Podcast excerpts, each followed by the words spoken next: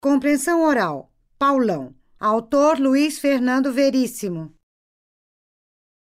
Todos tinham entre 40 e 50 anos, aquela faixa de idade em que o homem subitamente descobre a própria mortalidade.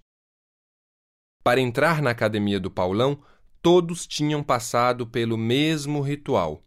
O Paulão dava um soco no ombro do novato e gritava com seu jeito expansivo de ex-remador do Flamengo: Te conheço. O novato massageava o ombro meio sem graça e dizia: Não estou me lembrando. Nunca nos vimos antes, mas sei tudo sobre você e sua barriga. Você passa o dia inteiro sentado? Só anda de carro. Em casa, fica atirado na frente da televisão comendo porcaria. Bebe demais, fuma. Agora que passou dos 40, decidiu tomar jeito. Por isso veio ao Paulão. Estou certo ou estou errado? Está certo.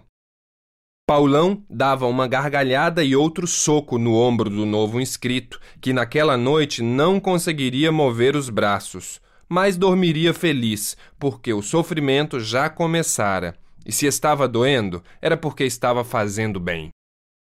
Paulão não dava folga às suas turmas de ginástica.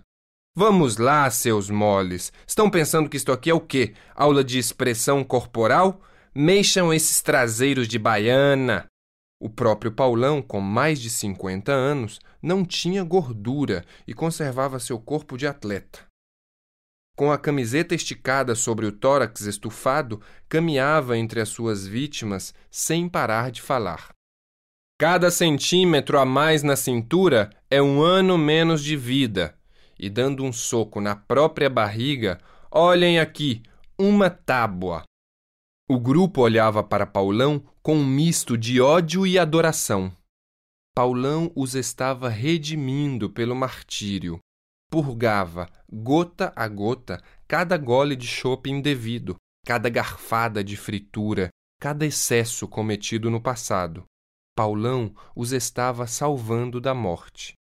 As ginásticas eram feitas no ritmo de uma ladainha macabra. Cigarro! gritava Paulão, e o grupo tinha que gritar: Mata! Gordura! Mata! Indolência! Mata! Bebida!